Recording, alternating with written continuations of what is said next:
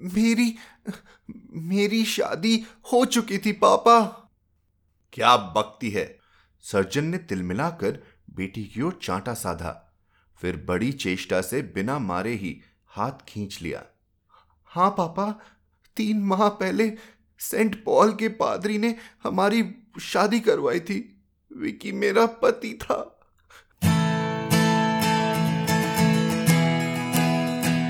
आप सुन रहे हैं कहानी जानी अनजानी, पीयूष अग्रवाल के साथ। चलिए, आज की कहानी का सफ़र शुरू करते हैं।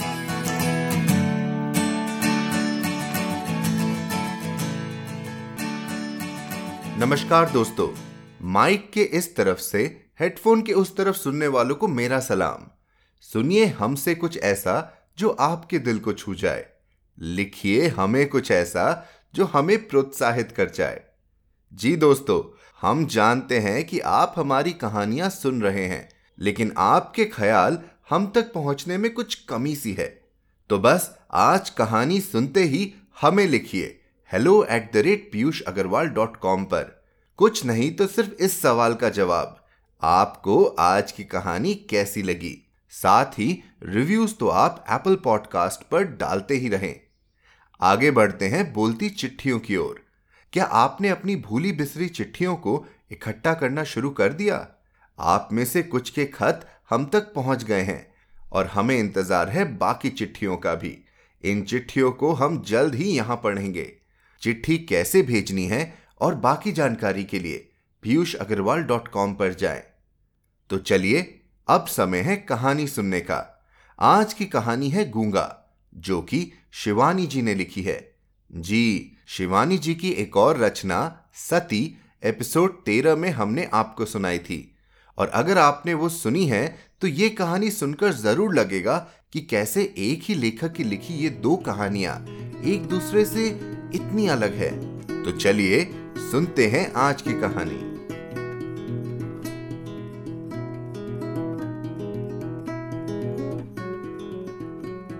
गूँगा शिवानी। सर्जन पांड्या को दूर से देखने पर लगता, कोई अंग्रेज़ चला आ रहा है। सुर्ख गालों पर सुख, संतोष और स्वास्थ्य की चमक। उनके हाथ में कुछ ऐसा यश था कि उनकी प्रतिभा का स्पर्श पाते ही मुरझाए मरीज़ भी चंगे होकर बैठ जाते। उनकी फ़ीस भी उनके व्यक्तित्व की ही भांति रोबीली थी। ऐसा वैसा व्यक्ति तो उनकी फ़ीस सुनकर ही पीला पड़ जाता। पर रोगी के पीले चेहरे से भी उनकी आँखों में करुणा नहीं उभरती। कभी कभी वे अपनी विकट फ़ीस में थोड़ा सा अंतर भी कर देते थे। बशर्ते मरीज़ सुंदरी हो या मरीज़ किसी मौलिक बीमारी का नमूना हो, पर असंख्य रोगियों को जीवन दान देने वाला यह अनोखा मसीहा अपनी ही पत्नी का इलाज नहीं कर सका था। एक ही पुत्री को जन्म देकर उसकी पत्नी सौर में ही पगला गई थी और सर्जन उसे ठीक नहीं कर पाए थे। सोलह वर्ष से वह आगरा के पागल खाने में पड़ी थी। बीच बीच में सर्जन उसे देखने भी जाते थे और कुछ लोग तो कहते थे कि वह उतनी पागल नहीं थी कि उसे घर न लाया जा सके। पर सर्जन कभी लौटकर पत्नी के उन्माद का प्रसंग भी पुत्री के सामने नहीं छेड़ते और न पुत्री ही कुछ पूछती। सर्जन की कन्या का नाम था कृष्णा। रंग था गेहुआ, पर मुखश्री अनुपम थी। सघन कृष्ण वेणी को वह ढीली ढीली गूंट कर पीठ पर डाल देती। माँ के अभाव को पिता के स्नेह ने कभी खटकने नहीं दिया था। देखरेख की लगाम तो नहीं थी, पर पिता का शासन कड़ा था। कृष्णा ने पढ़ाई के साथ संगीत और नृत्य की शिक्षा प्राप्त की। पैरों में घूंगर बांधते ही वह स्वर की अप्सरा बन जाती। बड़े से बड़ा कला मर्मज्ञ हो, या नृत्य संगीत से एकदम ही अनभिज्ञ कोई अरसिक। सब उसके नृत्य की रस माधुरी में डूब कर रह जाते। यही उसके नृत्य की विशेषता थी। एक बार एक नृत्योत्सव में तीन घंटे तक नाचकर दर्शकों को मंत्र मुक्त किया, और अंत में जब हाथ जोड़कर दर्शकों की ओर सिर झुकाया तो तालियों से हॉल गूंज उठा। सर्जन की आँखों में आनंदाश्रु छलक उठे। अंततः करण को अमृत वृष्टि से परिप्लावित करती उस छवि को एक टक देखते। एक और व्यक्ति की भी आँखें तरल हो गई थी, और वह था Tarun squadron leader V D'Souza. वह कृष्णा के पड़ोसी डॉक्टर डिसूजा का पुत्र था। उसके पिता सर्जन के क्लिनिक में ही काम करते।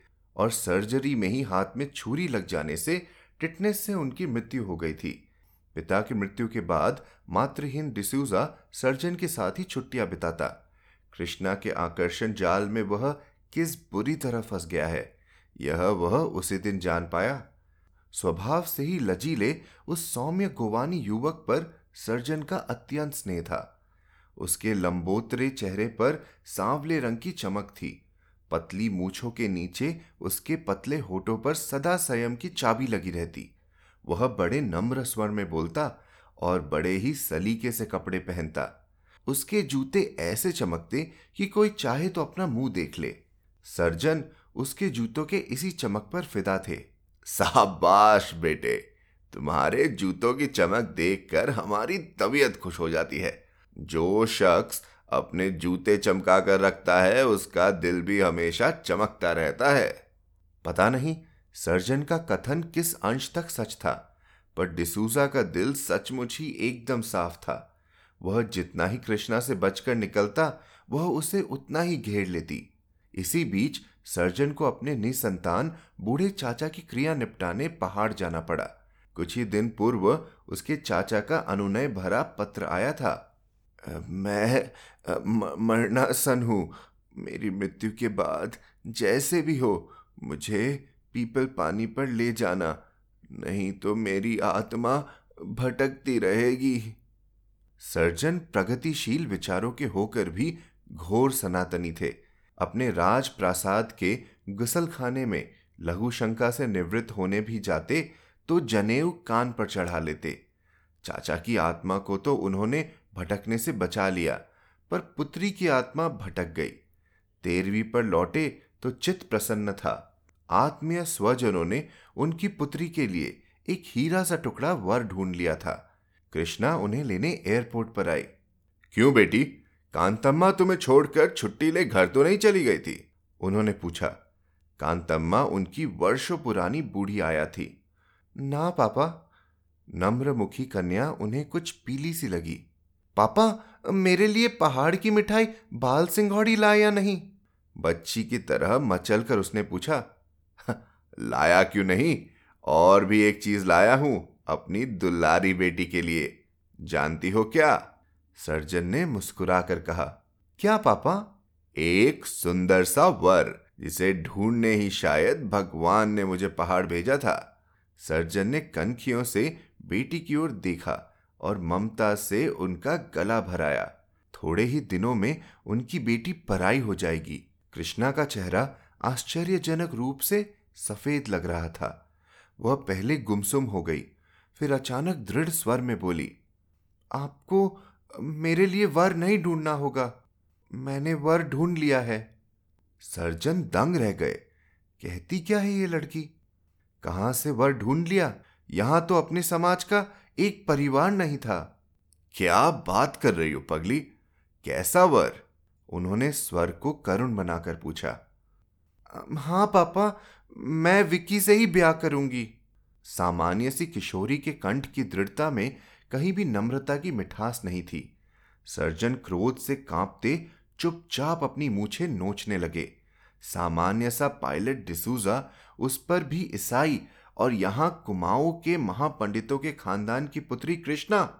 कार घर पहुँची तो डिसूजा को बुलाने आदमी भेजा। पता लगा डिसूजा मद्रास चला गया है। शासन की लक्ष्मण रेखा में पुत्री को बांधकर सर्जन निश्चिंत हो गए। बिना उनसे पूछे अब वह गुसल खाने भी नहीं जा सकती थी। सर्जन को इसी बीच जयपुर की मेडिकल सेमिनार में अध्यक्षता करने जाना पड़ा। कांतम्मा को कड़ी हिदायतें देकर वे दो और बूढ़ी नौकरानियाँ तैनात कर गए। किंतु तीन जोड़ी बूढ़ी आँखों को धोखा देने के लिए कृष्णा की एक ही जोड़ी जवान आँखें काफ़ी थी। डिसूजा खबर पाते ही छुट्टी लेकर आ गया और दोनों फिर लुक छिपकर मिलने लगे। पापा के आने में केवल आठ ही दिन है विकी एक दिन कृष्णा ने उसकी छाती पर माथा टिकाकर कहा, तुम्हें पाँच दिन बाद लंबी ट्रेनिंग के लिए फ्रांस जाना है। क्यों ना हम सेंट पॉल के बूढ़े पादरी की खुशामद कर शादी कर ले? पापा फिर क्या कर लेंगे? एक शाम दोनों जंगल में खो गए। बच्चों की भांति एक दूसरे का हाथ कसकर पकड़े, सेंट पॉल से लौटे। तीसरे दिन डिसूजा चला गया। सर्जन लौटे। ढाई तीन माह तक मरीजों में फंसे रहे। एक दिन लेटे लेटे वे अखबार पढ़ रहे थे कि पहले ही पृष्ठ पर, तरुण भारतीय पायलट की मृत्यु। की खबर देखकर चौंक गए। डिसूजा की मृत्यु हो गई थी। वे मन ही मन ईश्वर को लाख लाख धन्यवाद दे रहे थे कि एक चीख सुनकर चौंक पड़े। कृष्णा उनके पीछे खड़ी थी।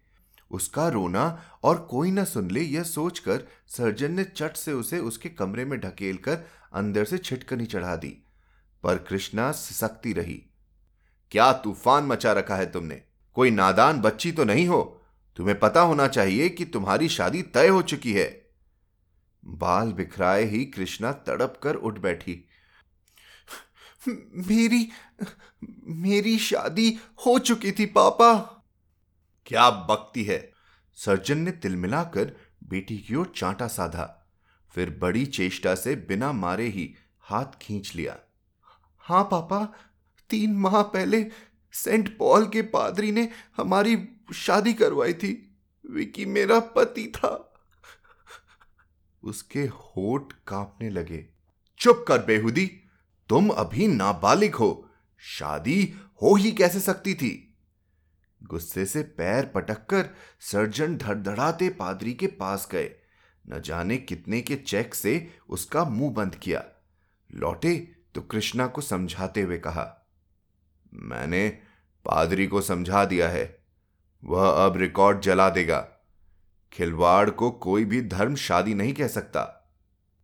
पर ए, एक बात और है पापा। सिर झुकाकर कृष्णा ज़मीन में गड़ गई। क्या? चीख कर ही पूछा सर्जन ने। मैं माँ बनने वाली हूँ। दोनों हाथों से मुँह झांप कर वह सिसक उठी।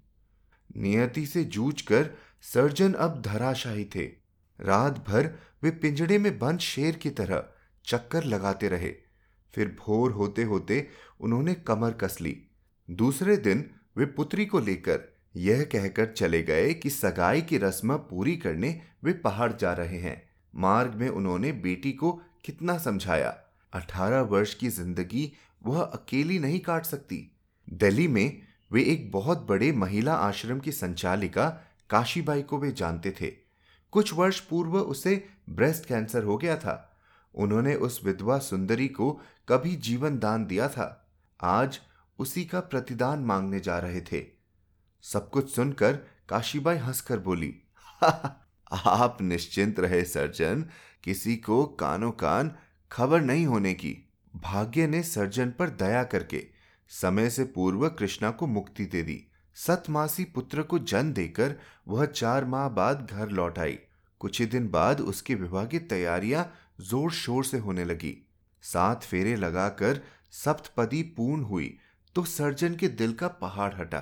काशीबाई पर उन्हें पूरा भरोसा था और किसी को कानो कान कुछ खटका भी नहीं हुआ था। धीरे धीरे समय बीतता गया। विवाह को अब छह वर्ष पूरे हो गए थे। कृष्णा के एक पाँच वर्ष का पुत्र भी था। किंतु अभी भी उसके सौंदर्य में वही अल्हड़ सा भोलापन था। वह नृत्य का निरंतर अभ्यास करती थी। उसके ओडिसी और भरतनाट्यम की ख्याति राजधानी तक पहुँची और महारानी के स्वागत समारोह में उसे आग्रहपूर्वक आमंत्रित किया गया। वह अपने पति और पुत्र के साथ ही आई थी, क्योंकि ठीक सातवें दिन उसके पति को वॉशिंगटन दूतावास में सेक्रेटरी के पद का भार ग्रहण करने पहुँचना था। दुर्भाग्य से ठीक नृत्य समारोह के दिन ही राजीव को तेज बुखार हो आया। इकलौता जिद्दी लाडला माँ के गले में अपनी जवाक्रांत तपती बाहें डालकर झूल गया। नहीं, मम्मी, तुम यहीं रहो। बड़ी कठिनता से एक इलेक्ट्रॉनिक ट्रेन और चॉकलेट का उत्कोच देकर कृष्णा को छुट्टी मिली। उस दिन के नृत्य प्रदर्शन ने उसके गले में कीर्ति की जयमाला डाल दी। स्वयं महारानी एलिजाबेथ ने उसके दोनों हाथ पकड़कर उसे बधाई दी। प्रशंसा और तालियों के नशे में झूमती वह पति के साथ कार में लौट रही थी, कि सर से महिला आश्रम के पास से कार गुजर गई। एक पल ही में उसकी सारी प्रसन्नता उड़ गई। जिस घाव की सूखी पपड़िया तक झर गई थी, वह आज नासूर बन गया था। घर पहुँची और बच्चे को छाती से चिपटाकर लेट गई, पर सो नहीं सकी। माँ को पाकर राजीव ने प्रसन्नता से छाती में मुँह छिपा लिया।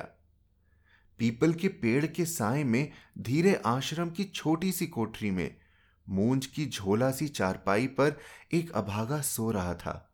उसके पास मुँह छिपाने को किसी की छाती नहीं थी। उसे सदा के लिए छोड़ जाने पर भी माँ ने किसी प्रकार का समझौता नहीं किया था। न उसे माँ के लौटने का इंतज़ार था, न बिछो का दर्द। वह दिन भर आश्रम में लावारिस बच्चों से पिटता रहता। उसकी शांत आँखों में एक अजीब उदासी थी। न वो किसी से बोलता था, न किसी से झगड़ता था। झगड़ता भी कैसे? वह बहरा था और बोलता भी कैसे?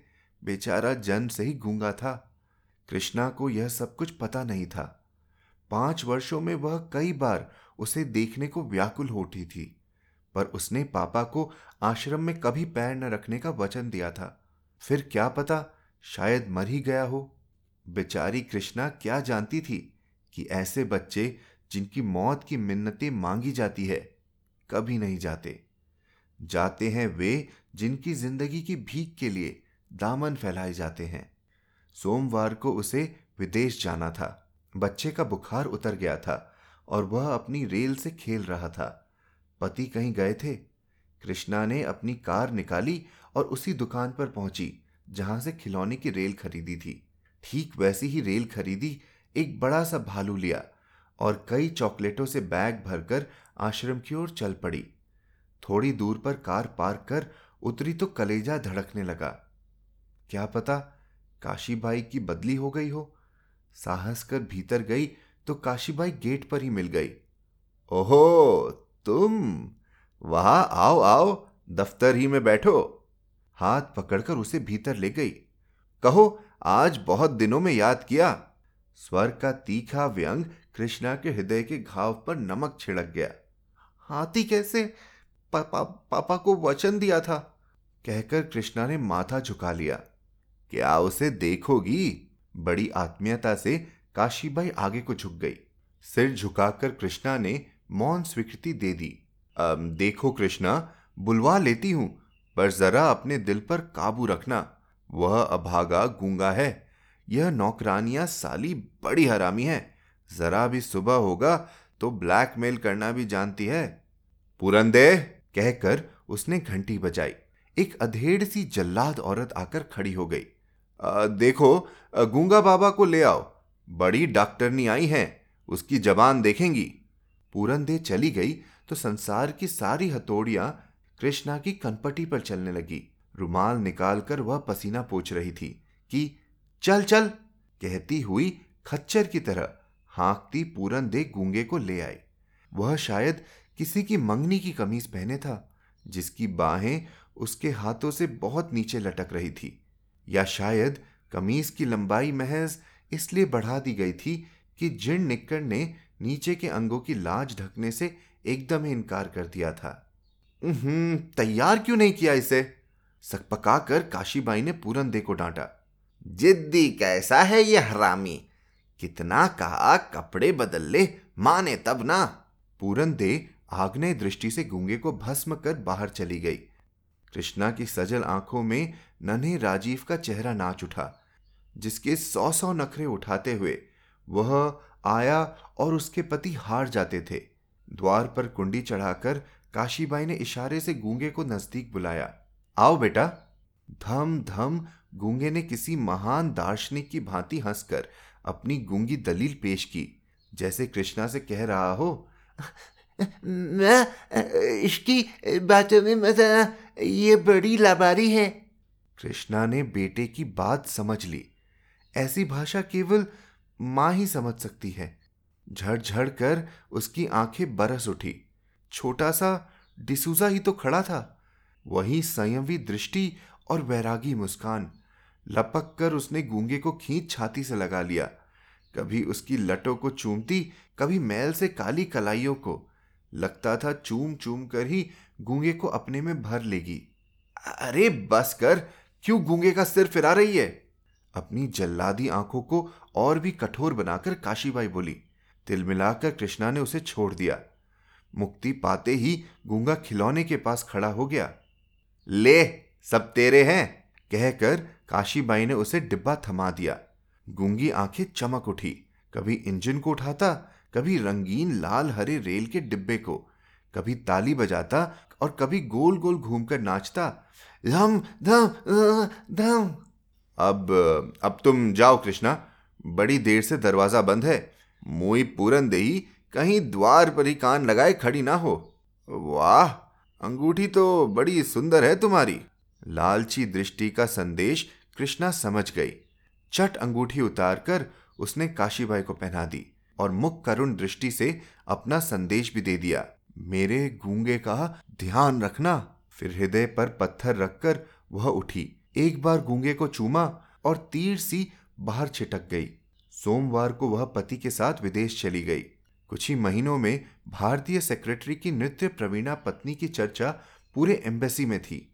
एक बार टेलीविज़न पर उसका नृत्य हुआ और एक दिन उसे एक पत्र मिला। एक गूँगे बहरे बच्चे की संस्था संचालिका मदर मारिया का। आ, आ, क्या वे आ, उनके अभागे बच्चों के सम्मुख अपना मनोहारी नृत्य प्रस्तुत कर कृतार्थ करेंगी?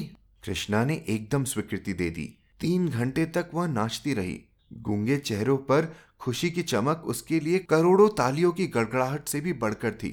नृत्य समाप्त हुआ और मदर का हाथ पकड़कर एक देवदूत सा सुंदर बालक आया और उसे फूलों का गुच्छा भेंट दिया। धन्यवाद बच्चे, क्या नाम है तुम्हारा? पूछते ही कृष्णा को अपनी अल्प बुद्धि पर क्रोध आया। ओह मिसेस त्रिपाठी ये बेचारा तो जन्म से ही गूँगा है। मदर ने कहा, इसकी माँ इसे हमारे आश्रम के द्वार पर डाल गई थी। फिर पलट कर नहीं आई। ईसु उसे क्षमा करे। मदर ने क्रॉस बनाया। कृष्णा एक टक उस बच्चे के सुनहरे माथे को देखती रही। फिर टप टप कर उसके आँसू रत्न जटित वल्यों को भिगोने लगे। अरे ये क्या मिसेस त्रिपाठी? आप रो रही हैं? आश्चर्य से मदर ने पूछा। और फिर बढ़कर उन्होंने कृष्णा के दोनों हाथों को चूम लिया। काश ऐसे ही प्रत्येक मानव दूसरे के दुख दर्द के लिए रो सकता। एक विदेशी गूँगे बच्चे के लिए आपकी आँखों में आँसू देखकर मुझे कितनी प्रसन्नता हुई, कितनी। बेचारी मदर क्या जानती थी कि वे आँसू केवल उस विदेशी गूँगे बालक के लिए ही नहीं थे, वे उसके लिए भी थे जो अपनी दुबली कलाइयों से, खिड़की की सलाखों को जकड़ ही सो रहा था। उसकी छाती से एक मैला सा कपड़ा का भालू चिपका था। उसकी रेल काशीबाई ने आश्रम के खिलौने के कमरे में बंद कर दी थी। वह कितना रोया था, पर कौन सुनता? आश्रम में मोटरों में बैठकर खादी की टोपी लगाए मेहमान आते, बच्चों को साफ़ कपड़े पहनाए जाते, मिठाई बट्टी पर गूँगा मिठाई फेंक कर अपनी रेल के लिए मचलता रहता। समुद्र की उत्तुंग लहरों की भांति नाना तर्क चितकों की लहरें उसके नन्हे से कलेजे की कछार पर सिर पटक पटक कर व्यर्थ ही लौट जाती। वह कितना कुछ पूछना चाहता था। अब मे, मेरी रेल क्यों चिल्ली इतने मेहमान आते हैं पर वह क्यों नहीं आती जिसने मुझे चुप चुप के खिलौना दिए थे? आज मेरी पीठ पर काशीबाई ने बेत क्यों मारे? मैंने तो पूरन की पीठ पर ही काटे थे, पर, वो मुझे रोज रोज मारती है, उसे बेट क्यों नहीं पड़े? पर वह अभागा कुछ भी नहीं पूछ सकता। अंधे बेजान भालू को छाती से चिपकाकर खिड़की के अंधेरे कोने में दुबक गया है, जहाँ थोड़ी देर तक न उसे काशीबाई ढूंढ सकती है, न पूरन दे सात समुद्र पार उसकी माँ भी सिसक रही है। शायद उन्हीं लाड़ भीनी सिसकियों की लारी ने गूँगे को भी सुला दिया है। मीठी नींद में डूबा गूँगा अपने गूँगे सपनों की दुनिया में पहुंचकर खो गया है। वहाँ न काशीबाई है, न पूरन दे वहाँ तो बस बड़ी सी बिजली की रेल है। सोने के पेड़ों पर खिलौने झूल रहे हैं और वही सुंदर सी औरत उसे गोद में उछाल उछाल कर चूम रही है। नींद ही में गूँगा मुस्कुराकर भालू को और भी कसकर छाती से लगा लेता है।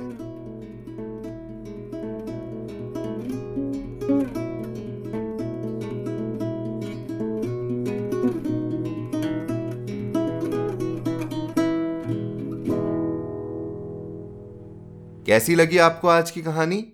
मैं जानता हूँ कि दिल के किसी कोने में इस कहानी ने ज़रूर एक जगह बनाई होगी।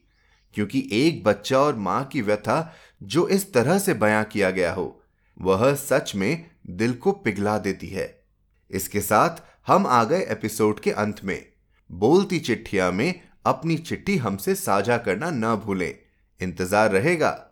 इसी नोट पर अगले हफ़्ते एक नई कहानी के साथ मिलने का वादा देकर मैं आपसे विदा लेता हूँ। हर शुक्रवार आप तक नई कहानियाँ लाने का श्रेय मैं अपनी टीम को देना चाहूँगा। आज के एपिसोड की प्रोड्यूसर हैं देवांशी बत्रा। आप सुन रहे थे कहानी जानी अनजानी पीयूष अग्रवाल के साथ, जो कि इंडी पॉडकास्टर की एक पेशकश है। तो हम आपसे मिलते रहेंगे हर शुक्रवार। तब तक के लिए अपना ध्यान रखिए, स्वस्थ रहिए और मुस्कुराते रहिए।